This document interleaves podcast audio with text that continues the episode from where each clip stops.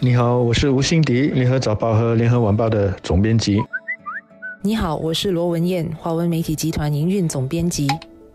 上个星期看到早报 .sg 的一则新闻，它开头是这么说：上班吃蛇，下班加班，上班下班已傻傻分不清楚。你的生活是否也是这样？当时看了之后，只好弱弱的举起手说：“是我的确就是这样。”当然，跟我一样的人还真是不少。根据一项调查，有七成受访者说他们下班之后还是会继续的查或者是回复工作上的电邮和电话。当然，这也包括了 WhatsApp、Messenger，还有手机短信。但在在同样的调查里，也有近六成的受访者说，他们上班的时候会和家人、朋友在通信的应用上聊天，但是时间不长。那么有九成的国人，他们说他们上班的时候花少过一个小时的这个时间来处理他们私人的事情。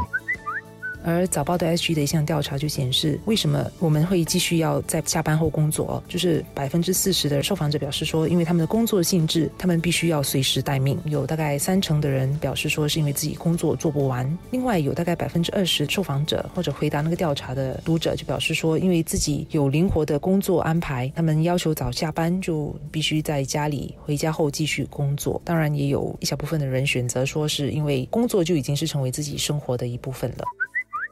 单看大标题，用吃蛇来形容，可能会让人觉得这是不对的行为。那个受访者可能是在偷懒，或者是故意不要工作。但我认为，大部分的人并不是抱着不要做事，或者是因为上班时间有太多闲暇时间没事情做而处理私事，或者是跟同事、家人聊天的。调查并没有提到上班时间的长短，但我相信现在有很多人上班时间其实越来越长，也需要经常加班。工作时间长了，下班后处理私。事的时间也就相应的减少了，因此在上班时间处理一些私事，我觉得是善用时间的一种方式。只要适可而止，不要过分的去做，我觉得是可以接受的。调查也显示了，九成的受访者表示他们在工作时间花在私事的时间其实是少过一个小时。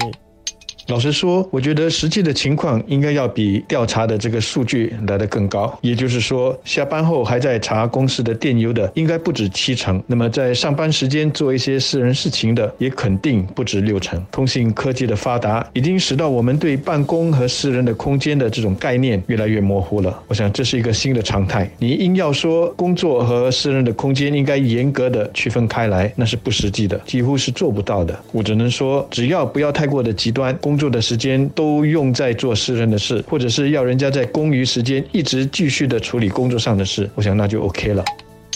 所以，作为一个上司，我完全能够接受我的下属在办公的时间偶尔上上社交网站、查查私人电邮等等，只要不耽误工作，准时完成任务，那就可以了。另外，在他们的空余时间，我也尽量不要去打扰他们。但是如果遇到有紧急的事情需要联络他们，我希望他们会了解，也就是我们常说的，大家有来有去，give and take。上个月的父亲节，我的两个女儿请我吃晚餐，但就是那么不巧的，就在那一个晚上，其中一个女儿工作上出现了一些急事，所以整个晚餐她几乎是通过手机在陪她的上司，而不是陪我吃饭。当然，我只能够以谅解的态度来接受，而她的上司肯定也是别人的父亲，她的家人大概也得谅解和接受自己的父亲需要一边跟他们吃饭，一边处理公务。当然，这种情形不能够变成一种常态，一直都在发生，那就不对了。毕竟要求员工经常性的在非工作的时间继续的埋头工作，这个不止对工作效率没有什么帮助，长远来说也很难留住人才了。